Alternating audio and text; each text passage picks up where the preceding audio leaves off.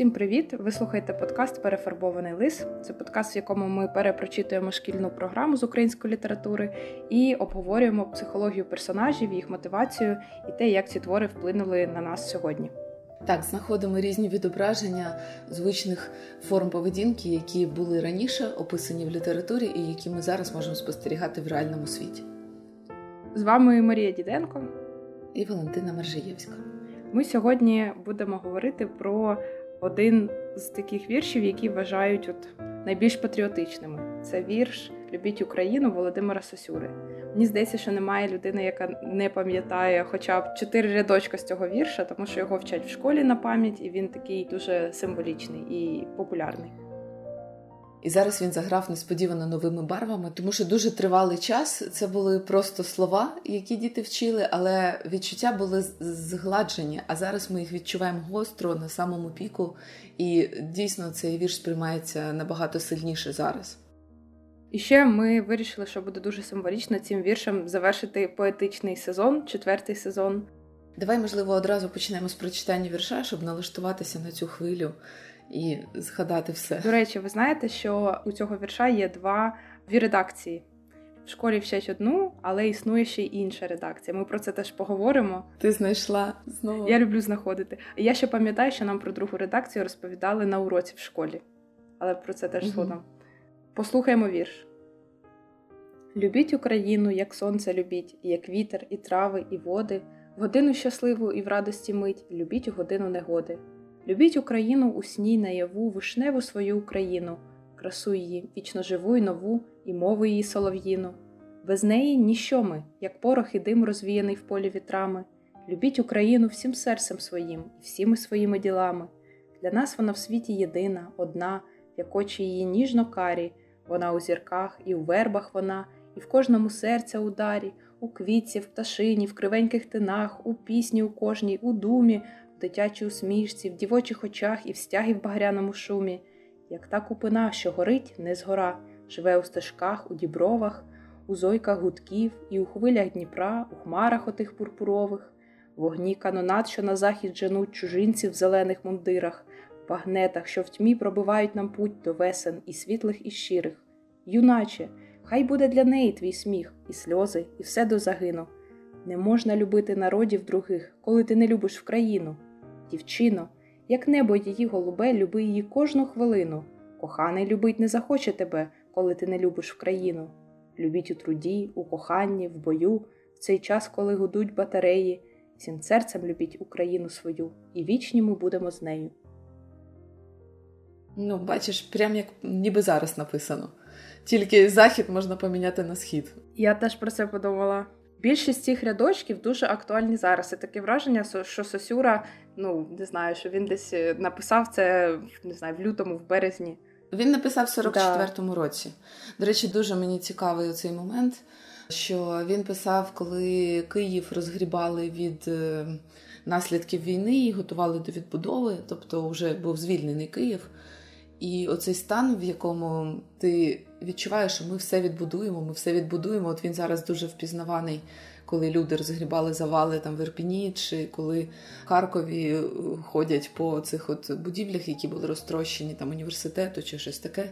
І оце відчуття, що ні-ні ні, ми ми цей край любимо, ми його відродимо. От Оце відчуття, воно прям. Я не пам'ятаю, щоб я раніше ці рядки так добре розуміла. То зараз це зовсім по-іншому.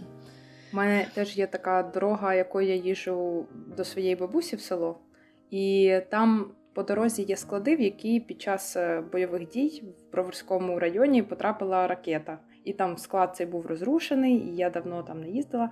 Але коли я вперше проїхала, то там видно, як він понівечений, і на іншому боці дорозі лежали такі металеві ну, шматки, не знаю, шматки з цього складу. І вчора, коли я їхала, цих шматків вже не було видно, тому що все зацвіло. Там оці дерева, uh різні кущі, там бузина. І ти їдеш, і дуже дивне відчуття, тому що ти, наче постійно, коли їдеш, ти хочеш якби ще раз погляд туди звертається, і ти якби дивишся на цей склад і думаєш, що це страшне, скільки грошей втратили люди, скільки ну, сподівань. І бачиш, що все одно, наприклад, природа взяла своє, і все одно там квіти, і все одно життя продовжується, і все одно ми маємо змогу їхати цією дорогою і бачитися з рідними. Я вчора спіймала себе на цій думці, що це дуже такий підтримуючий момент для мене. Так само, як Сосюра писав. І мені в його е, вірші якась така трошки і ностальгічний сум, і радість, тому що виходить, що 44-й рік це коли Київ вже був звільнений, і, можливо, вже було це відчуття дуже близької перемоги, і в той же час суму за тим, що сталося з його містом, і з такою, знаєш, думками про те, скільки всього ще треба буде зробити, скільки треба на це енергії і дійсно віри в свою країну і любові, з почуття любові це все відновлювалося. Да, і там такий трошечки відчувається надрив в цьому вірші. Ну і коли розумієш, якою ціною був звільнений Київ, і скільки ще втрат буде насправді. Тобто за ці шість років Другої світової війни, яка була втрат було дуже багато.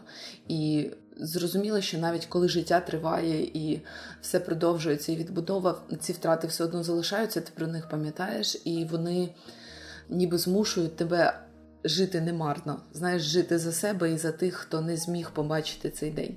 Тому я думаю, що це якраз дуже відгукується зараз, коли ми відчуваємо всі ці втрати, які ми ще навіть до кінця не можемо усвідомити. Але з іншого боку, цей вірш він такий дуже ну, пафосний. Для мене в цьому вірші дуже мало особистої якоїсь історії, яка б якесь таке інтимне проживання у цієї ситуації, а він такий більш ну як на пафосі. Але інколи пафос все ж таки потрібний для того, щоб піднімати загальний якийсь бойовий дух, налаштування. І ми можемо це прослідковувати зараз в піснях, в творчості, яка з'явилася під час цієї війни.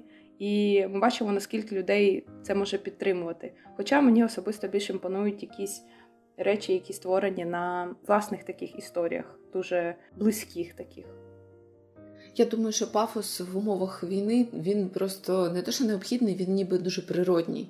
Е, тому пафос цього вірша в мирний час, коли його вивчали, він ніби так кидався в очі і не завжди хотілося в нього занурюватись. Але зараз, е, от якщо навіть подивитися, як люди пишуть дописи, у нас зараз набагато більше пафосу стало у висловлюваннях, просто тому що ця близькість смерті і ризик, і які зусилля готовий вкладати, на які обмеження ти готовий йти заради цієї загальної мети звільнення і збереження своєї країни, от воно без пафосу не відбувається. Тобто, коли поруч гинуть люди, і ти хочеш щоб це підкреслити це відчуття, що це не марно, що ми це запам'ятаємо, ми збережемо і ми вдячні за ці зусилля, то воно завжди виходить на пафос.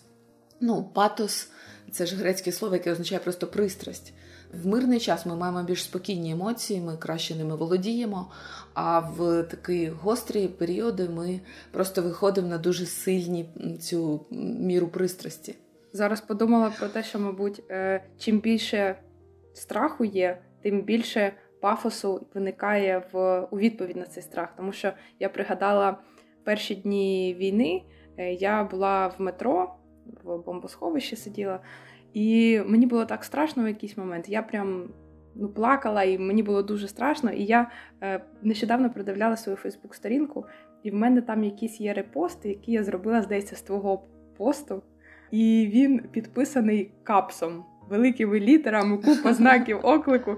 І ну я так ніколи не пишу. В мене в звичайному стані я ніколи не пишу капсом, ну тим більше з купою знаків оклику. І я потім подумала, боже, ну виглядає зараз, виглядає якось дуже ну, по-дурному. Але я б думала, що ні, не буду прибирати цей пост зі сторінки, хай мені залишиться як нагадування. І там було щось типу, ми переможемо, там вірю в ЗСУ, щось таке. І е, я пам'ятаю, наскільки сильний в мене був страх і переживання, що в мене от в протидію рівно настільки, наскільки мені було е, страшно, настільки емоційний вийшов цей пост. Дуже такий. Угу. Але дуже цікаво, да? війна ж ще навіть близько не закінчилась. Так.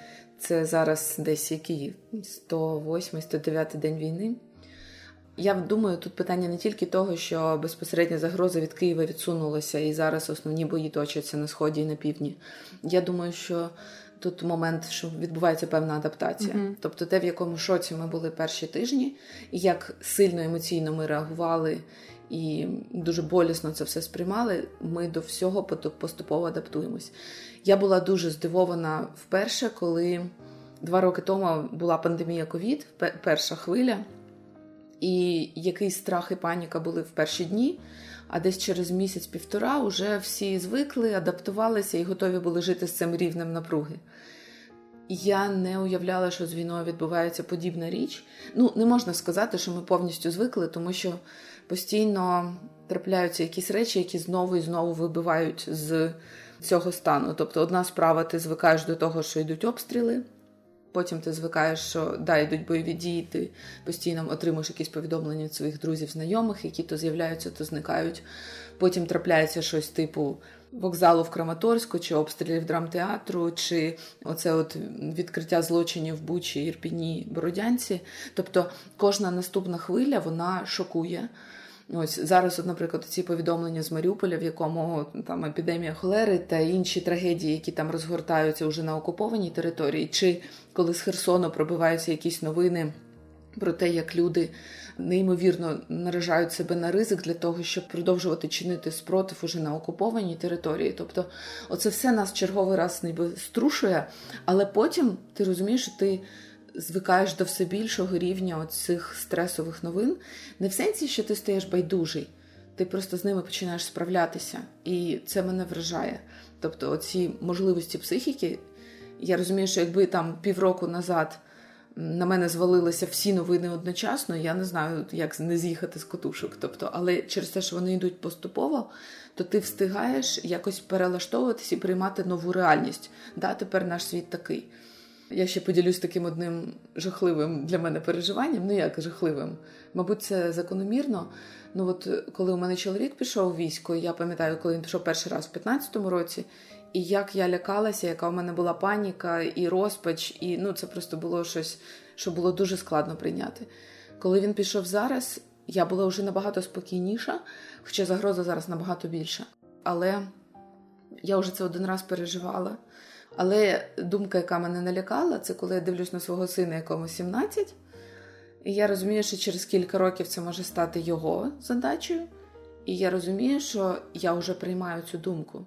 Тобто, те, що мене е, ще два місяці тому злякало дуже сильно, коли я зрозуміла, що це наближається вже в притул. І я розумію, ну а як інакше, якщо ми все життя виховували дітей в любові до України, в тому, що це важливий простір, що це не просто фізичний простір, а й оцей культурний. Що коли ти щось цінуєш, ти в це вкладаєшся, ти готовий присвячувати цьому життя. Звичайно, я завжди вчила своїх дітей, що життя краще віддавати не за один раз, а по одному дню. Тобто, коли ти кожен свій день присвячуєш тому, щоб твоя країна жила краще. Але я розумію, що бувають такі історичні обставини, в яких зусилля мають бути надзвичайними, великими. От І мене злякав той момент, що я почала звикати до цієї думки. Да. От я з тобою повністю в цьому згодна, тому що коли кажуть, що а всі вже звикли до війни, ми не звикли. У нас просто дійсно психіка навчилася жити в нових умовах, і це нормально, і це добре, що ми навчилися в них жити. Це добре, що ми не сходимо з розуму кожен раз, коли ми читаємо про кількість загиблих, про нові там обстріли, про те, куди війська просуваються, чи скільки людей полягло для того, щоб ці війська посунути назад до кордону. Ми просто обираємо жити далі. І в цій страшній реальності ми продовжуємо робити те, що ми робили, працювати, створювати проекти, е, спілкуватися з рідними, допомагати війську.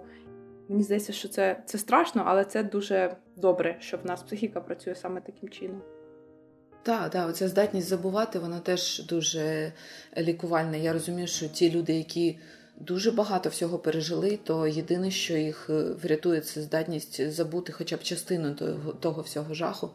Тут питання в тому, що нам треба зберегти нашу суспільну пам'ять mm-hmm. про ці події, про те, що відбулося, які наслідки цього, щоб на майбутнє ми могли були більш готові до цього. Не тільки ЗСУ, щоб готувалося, а щоб кожен з е, людей готувався. Ну і те, що у нас явно має бути перерозподіл фінансування в системі в межах країни, те, що у нас має бути інший розподіл цінностей після цієї війни, це досвід, який нас змінює. Ще одна така думка у мене виникла, що ми кожен переживаємо цей досвід дуже по-різному. Ми всі в різних обставинах. Міста, які обстрілюються, це одні обставини. Е, міста, які в глибокому тилу, це інші обставини. Люди, які безпосередньо воюють чи волонтерять, вивозять поранених, це одні обставини, ті, які е, виїхали за кордон, інші окуповані, ще інші. І ми взагалі не будемо розуміти один одного. Ну насправді, хто що відчував, хто що проживав, і нам треба буде заново знайомитись. Тому що оті всі там роки прожиті разом, вони були прожиті в одних умовах. А зараз ми переживаємо якийсь граничний досвід зовсім в інших умовах. І це з одного боку дуже цікаво, тому що ті, хто пройдуть ці випробування, вони стануть сильнішими, вони стануть більш е, витривалими, можливо, з'являться абсолютно нові навички. Зараз он купа людей здобуває військову спеціальність, від якої всі були дуже далеко. Або, наприклад, люди знову професію пробують, або якийсь там іноземний досвід отримують, те, чого не було раніше. Але з іншого боку, у нас з'явиться якась, я думаю, емоційна така чи стриманість, чи не, не знаю. От цікаво, що як на твою думку, що що з'явиться з нами? От Те, що дозволяє нам долати ці всі новини жахливі, те, що ми стикаємося з смертю близьких, те, що ми бачимо ці всі звірства і злочини проти людства. Тобто, що це зробить з нами емоційно? Ми стаємо більш відбитими, якимись більш холодними. Не знаю. Я думаю, що це все дуже індивідуально, і так само, як є багато різних досвідів і різних ситуацій, в яких люди опинилися, стільки ж буде і реакцій на них. Тому що насправді зараз багато хто каже, що от ми всі травмовані, всіх ПТСР, але це не так. Звичайно, що є дуже сильна травмуюча подія. Це війна, яка точно відобразиться якимсь чином на кожному з нас, але не всі люди отримують від цього психологічну травму, і не всі люди отримують ПТСР, серйозний стресовий розлад, тому що на це впливає наш попередній досвід, впливає наскільки у нас психіка вміє адаптуватися, наскільки ми можемо справлятися зі складними емоціями. Чи був у нас такий досвід раніше, це теж впливає. Я зараз спілкуюся з різними компаніями підлітків, з якими ми взаємодіяли в різних проєктах. І я помітила цікаву штуку, що багато з них виїхали за кордон, звичайно, з батьками в безпеку. І я помітила, що ті підлітки, які і до війни мали дуже добре прокачані навички комунікації, е, знайомства, самопрезентації, е, розуміння своїх емоцій, така от розвинена емпатія, вони зараз теж окей, вони з легкістю вписуються в нову компанію.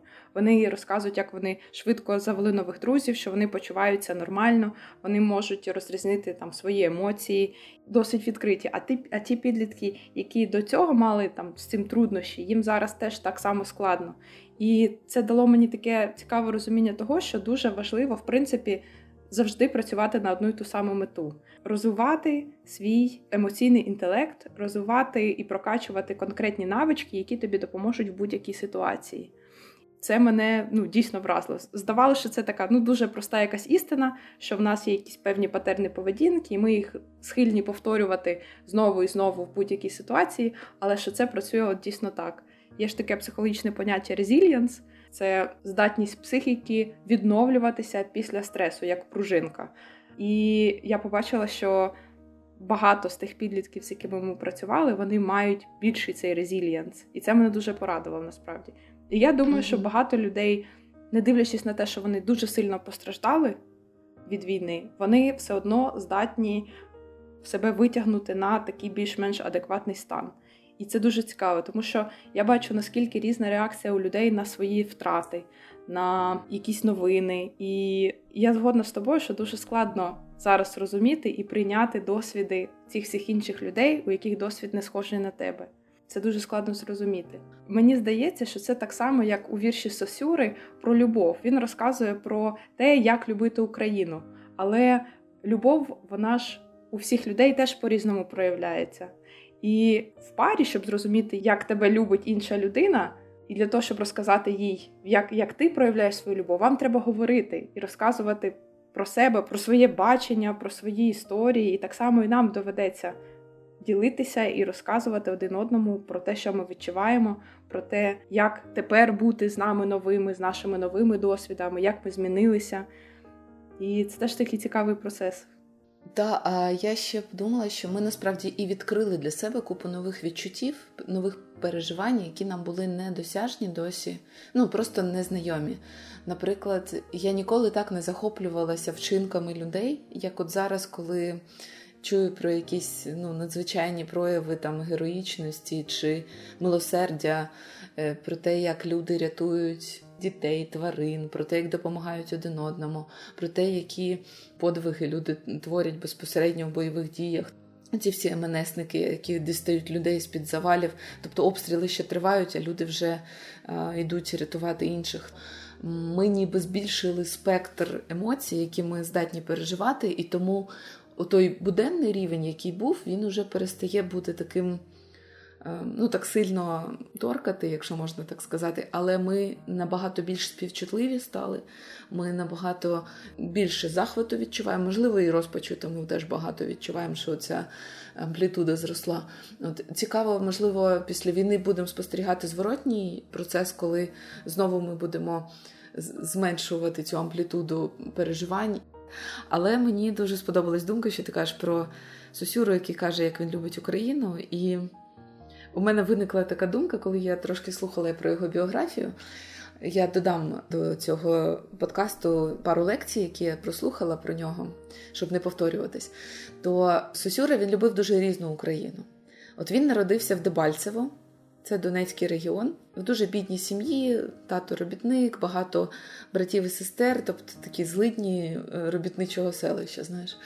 І потім його сім'я багато їздила, їздила в тому числі по Росії, і він не чув українську мову. У нього українська мова була тільки родичі з Дебальцево. Тобто е, це до того, що ми кажемо, історично склався російськомовний регіон. Насправді, от Сосюра українську мову взяв тільки звідси. Ну, от, А потім він повернувся в Україну і став уже українським поетом. Під час національно-визвольних змагань він був в Петлюрівській армії, тобто він любив Україну тоді з цього боку. У нього є дуже багато ранніх поезій, там де він пише там і про гайдамаків, і про це все. Тобто, це він був на боці національно-визвольних змагань, які були проукраїнські. Але потім він змінив свою позицію, і перейшов на бік більшовиків. Ну це було цілком свідоме рішення. Тобто, це не було. Як коли ми говорили з Тичиною, що у нього він був змушений були одні погляди, потім його фактично зламали, і він став прорадянським. У Сусюри це відбувся свідомий перехід, тому він не був підданий репресіям, тобто він одразу став таким. Ідейним радянським поетом вони з хвильовим е, багато спілкувалися, тобто він просто попав в цю хвилю. Але цікаво, що коли він написав цей вірш Любіть Україну в 44-му році, то його потім за цей вірш переслідували як націоналіста пізніше, десь там після 50-го вже року. Е, тобто, все одно, як би ти не любив Україну, сама ідея, що ти можеш любити Україну, навіть якщо ти любиш радянську Україну, це все одно викликало переслідування. І потім вже ще дуже Ось. цікава вийшла відредагована версія цього вірша. Я пам'ятаю, що нам про неї розказували в школі, і мене мене настільки здивувало, що ого, дві версії. Наприклад, коли Сосюра в оригіналі пише про те, що там без України ми ніщо, як порох і дим розвійний в полі вітрами, у версії е, після редактури це звучить так: між братніх народів, мов садом рясним, сіяє вона над віками. Любіть Україну всім серцем своїм і всіми своїми ділами. Ідею братніх народів треба було просувати в різних творах, тому mm якби довелося. І так само, що тут є про електровогні у квітці в пташині в електровогнях, у пісні в кожній у думі. Тобто прибрали верби, прибрали тини кривенькі і е, хатини. Індустріалізація відбулася. Так, так, це дуже цікаво. Індустріалізація поезії. І про огні канонат тут також була редактура, що цікаво. В оригіналі це вогні канонат, що на захід женуть чужинців в зелених мундирах. А після редактури це в грому канонат, що розвіяли в прах чужинців в зелених мундирах. І виходить, що це дуже зміщує акцент, тому що в оригіналі це е, ну як дія не завершена, вони все ще женуть на захід.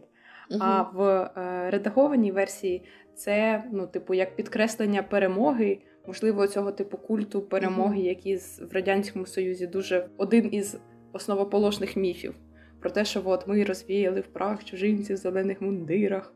Знаєш, тут ще через те, що прибрали захід і схід, прибрали напрямок. Так, так. Це цікаво. Але ти знаєш, е, ти казала, що в цьому вірші тобі там більше пафосу, а менше інтим, інтимності. Але мені, от на початку його, мені якраз дуже багато інтимності звучить. Чесно кажучи, я ловлю взагалі якусь схожість. От по тому, як Сосюра каже про любов до України, я ловлю якийсь еротичний присмак в цьому. Я не знаю, може це суто моя особливість, але мені здається, що у нього дуже сильна була ця складова. От я коли. Читала про його стосунки з жінками. Він же був такий красунчик, його жінки дуже любили, і він любив жінок. Він кілька разів був одружений там. І дуже цікаво, що у нього він був визнаним поетом в Радянському Союзі. Він робив там свої виступи, і збиралась купа е, шанувальниць його. І оцих дівчат, які від нього фанатіли, називали сосюринками. Сосюринки, блін. Так як знаєш, от у бітлів була е, група підтримки дівчат, чи там за різними гуртами їздять такі дівчата, це, це ці підлітки і молоденькі. Кей-поп корейський, у них теж там армії, фанатки. Так, так, це сосюринки. Ось. Ну і взагалі це дуже цікаво. Його стосунки з жінками. Ти ж знаєш про цю його дружину, яка виявилася шпигункою за ним шпигувала. Да, тобто це взагалі... з КГБ, з КГБ наглядала за ним. Да. Це, мабуть, дуже складне переживання, коли ти розумієш, що це близька людина, якій ти довіряєш, а вона, виявляється, співпрацює з органами. Навіть не уявляю, як це можна на особистому рівні пережити. Ось, але от в цьому ставленні до України мені щось резонує. Я не можу до кінця зрозуміти, що ну це якась нераціональна дуже складова. Це як я зараз розумію, як я хочу повертатися, я вже будую собі плани повернення. І я розумію, що це насправді нераціональний потяг. Тобто я зараз спілкуюся з дуже багатьма, хто виїхав, і розумію, що повернуться далеко не всі. Дуже багато людей, які зараз виїхали з України. Ну, по-перше, доволі великий час уже пройшов. От коли е, були думки, що це ну, ми на пару тижнів виїдемо, поки там вляжеться, це одне. Інша справа, коли минають місяці, і я розумію, що це може бути півроку, можливо, навіть більше. За цей час дуже багато змінюється. У тебе зникають якісь зв'язки, які були в Україні. Ну, у частини людей взагалі житло зникає mm-hmm. і міста, в яких вони жили. Але є частина людей, в яких нібито житло може і лишилося, але друзі пішли на війну, загинули, там сім'я кудись поділася. Е, робочі стосунки зруйнувалися, наприклад, фірма не може відновити роботу. І ці люди шукають місце за кордоном, де вони можуть працювати, навчатися, дітей влаштувати знову ж таки на навчання. От було ж нещодавно опитування, чи бачите ви майбутнє своїх дітей в Україні, і коли говорять про те, що от Україна в НАТО або, наприклад, відбувається демілітаризація Росії, то більше 80% Е, вважають, що да, я бачу своє майбутнє своє і своїх дітей в Україні. Але якщо ці межі не проставлені, то менше половини готові повертатися в ту Україну, яка є зараз. Ось і тому я думаю, що цей ризик для дітей. Е, він дуже сильно мотивуватиме людей залишатися за кордоном, навіть якщо їм самим тут буде робота не не за спеціальністю і таке все. Але я розумію, що для мене це якась нераціональна, от на рівні еротичного потягу любов. Еротичний потяг ти не можеш пояснити. Тебе просто вабить до цієї людини, і ти хочеш бути поруч. Ти навіть можеш не говорити, просто хочеш бути поруч з нею. І от у мене з Україною дуже схоже переживання. У мене немає відчуття, що я не можу реалізуватися за кордоном. Навпаки, я зараз бачу дуже багато можливостей, чим би я могла тут займатися. Я бачу, де б могли навчатись мої діти, я бачу, де б могли жити. Ну тобто, якраз ця війна дала мені досвід широких можливостей скрізь. Але бажання повернутися, воно абсолютно нераціональне і сильніше за всі раціональні доводи. І от ми, коли е, Сосюра розказує про цю любов до України в перших своїх рядках, ох, воно мені так резонує зараз, бо я це відчуваю дуже схожим. Але я розумію, що це відчувають далеко не всі.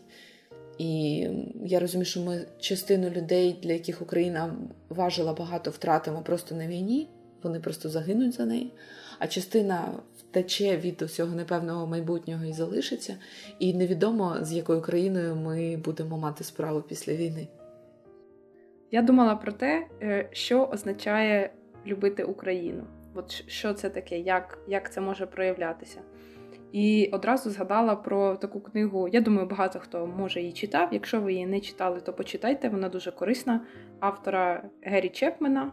П'ять мов любові. От вона така дуже популярно і дуже просто пояснює, як люди проявляють свою любов, і про те, що є різні способи це робити. І що це важливо проговорювати з людьми, з якими ти в близьких стосунках, про те, як ти проявляєш свою любов, і розуміти, яким чином вони проявляють. Тому що якщо це не проговорено, може виникати оце відчуття, що мене не люблять, або там інші може казати, ти ти ніколи там мені не показуєш, що ти мене любиш, і для мене це важливо. Це важливий елемент. Там є п'ять способів проявити любов, п'ять мов любові. Перша це слова. Коли ти це кажеш, коли ти це пишеш, коли ти постійно це проговорюєш, або висловлюєш свою підтримку. Друге це подарунки, коли ти якісь фізичні речі даруєш. Третє це е, фізичні доторки, це там обнімашки, поцілунки. Потім це час проведений разом. І п'яте це служіння або конкретні дії.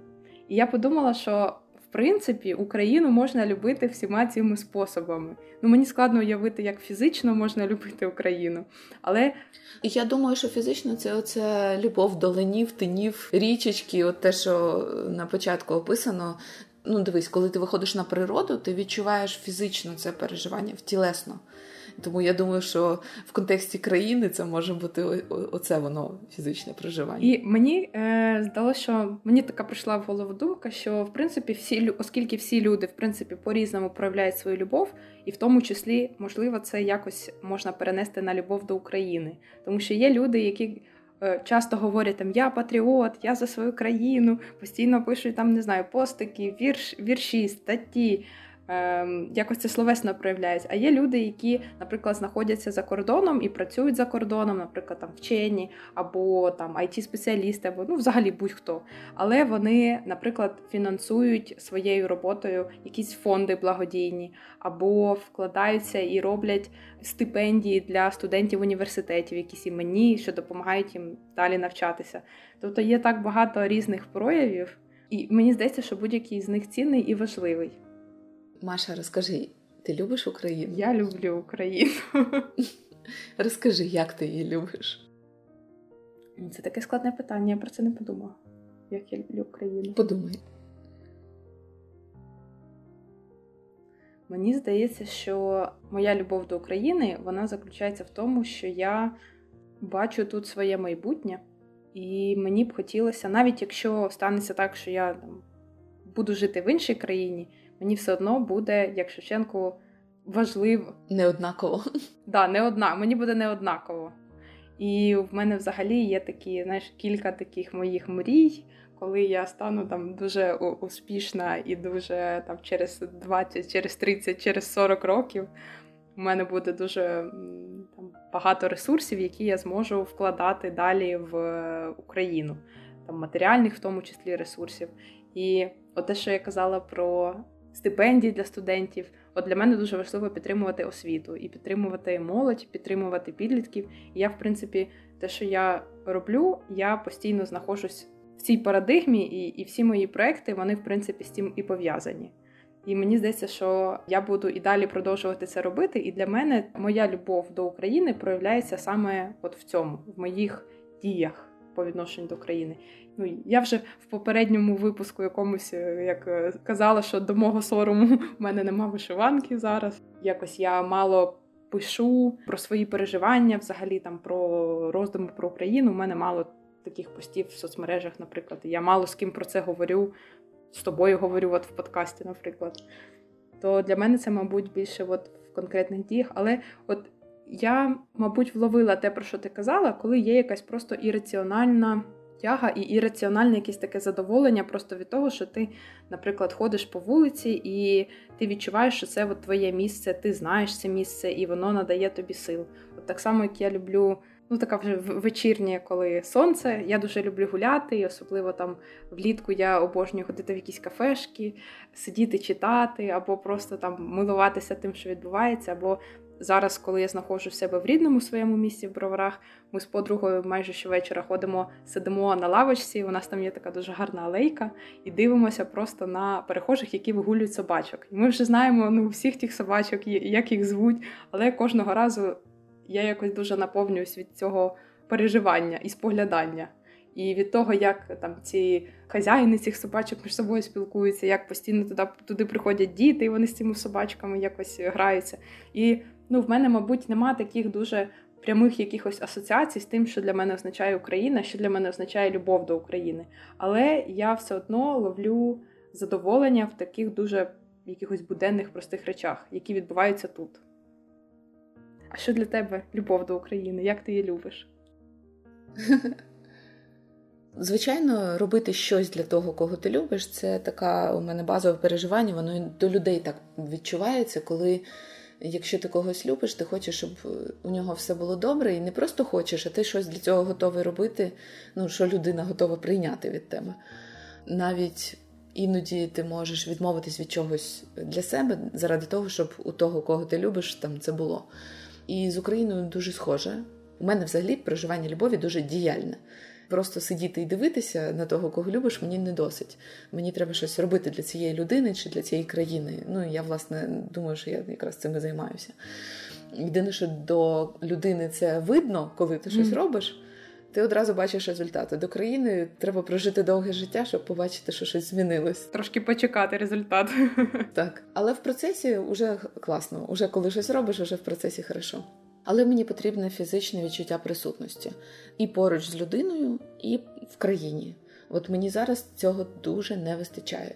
Те, що я думками я все одно в Україні, там емоційно я в Україні, але мені потрібна і фізична присутність, і нічого не можу з цим зробити. Саме тому, перебуваючи от кілька місяців за межами, її зрозуміла, що еміграція це взагалі не мій шлях.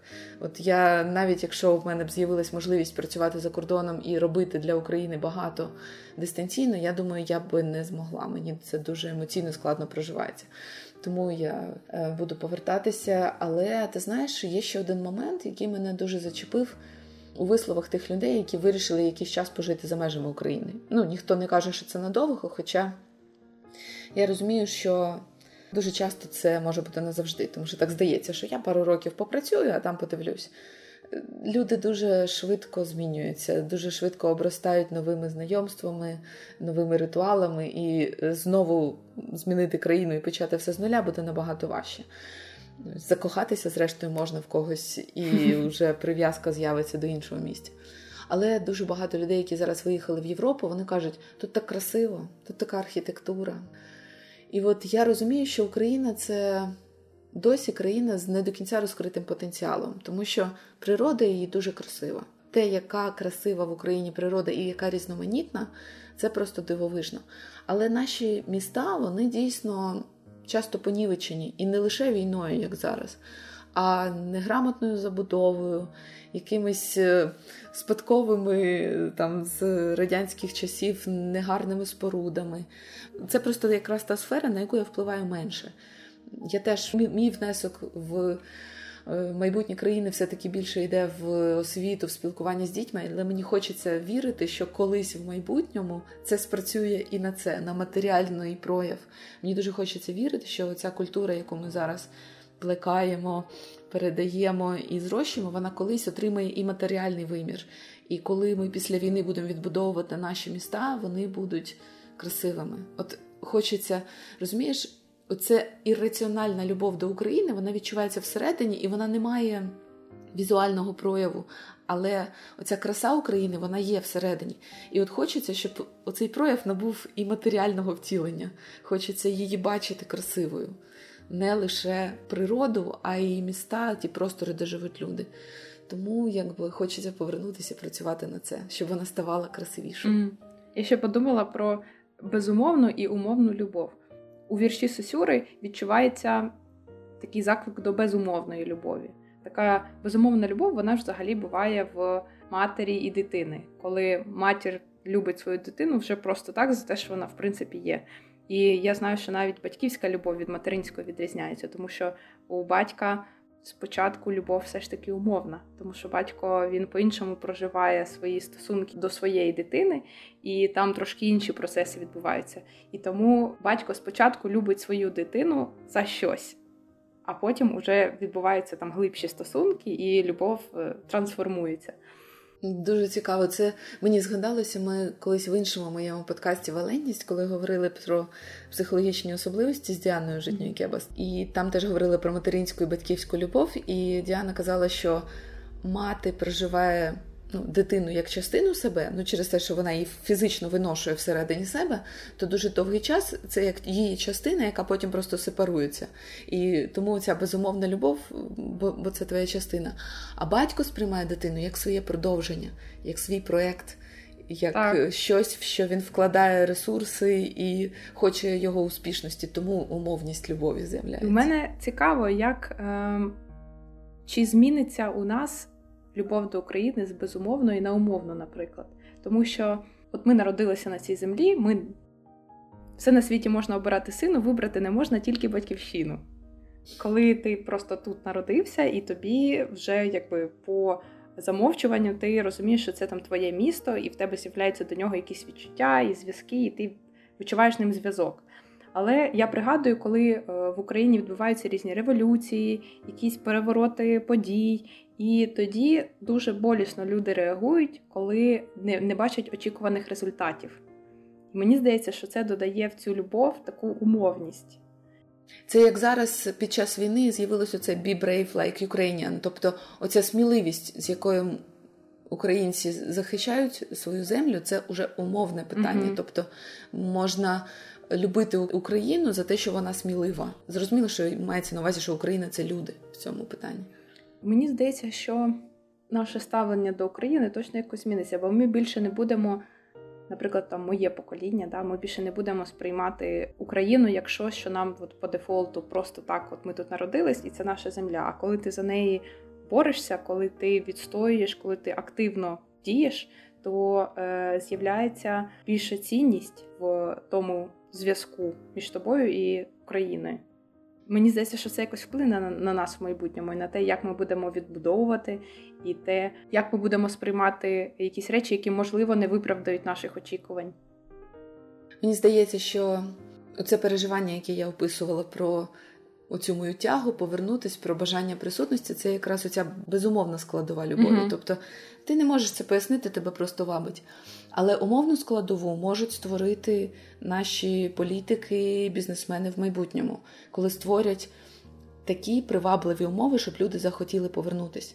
Коли захочеться повернутися не тільки тому, що у тебе є якась емоційна прив'язка, а тому, що ти бачиш, що у тебе є хороші умови оподаткування, і ти можеш відкрити свій бізнес, або у тебе є можливості здобути хорошу освіту, або у тебе є ну просто якась ну, не знаю, хоча б судова система, і ти віриш в те, що в цій країні можна буде здобути справедливість не тільки в бою і, силою, а й в буденному житті. У тебе буде можливість мати справедливе ставлення до себе. Тобто мені здається, що якраз те, що зараз роблять люди. На особистому рівні волонтерства, якогось героїзму, сміливості, оцієї життєстійкості, це складова безумовної любові.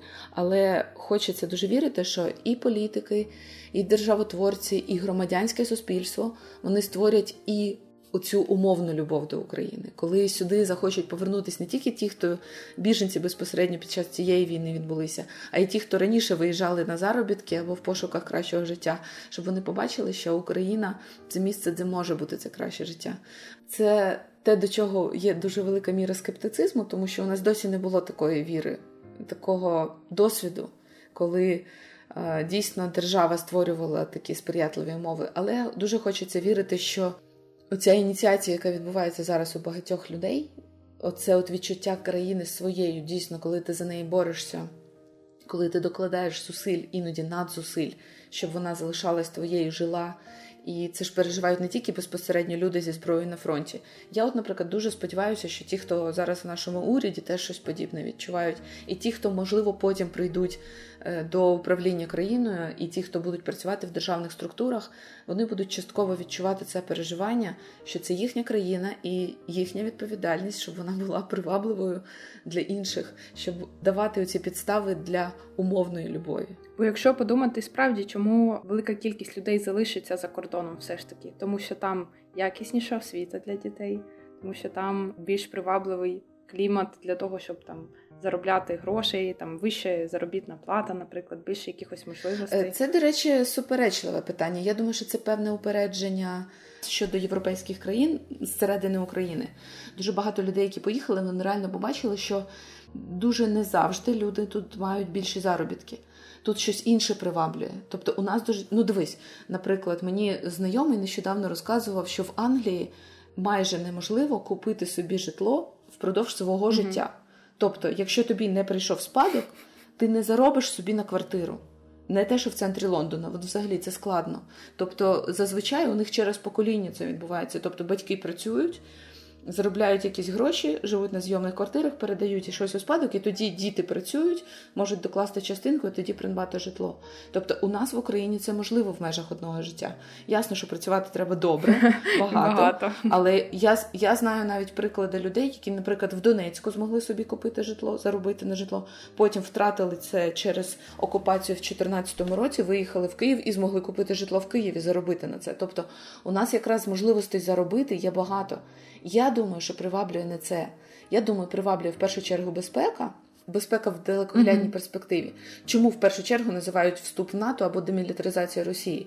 Тому що всі усвідомлюють, що загроза від Росії не вичерпається цим конфліктом. А вони ж не, вона не щезнуть вона буде за мапи. Так, скоріш за все, ми будемо жити в цьому стані потім. І тому, якщо є якісь гарантії умовної безпеки, наприклад, якщо ми зараз е, розуміємо, що нам треба хороше озброєння, хороший захист, ми заключаємо якісь блоки. Можливо, це і не НАТО, можливо, це якісь інші блоки з іншими країнами про військову допомогу. Якщо ми остаточно реформуємо армію, що вона перестає нагадувати радянську навіть в буденних речах. Тобто, от зараз же дуже цікаво, у нас же частина ЗСУ зараз.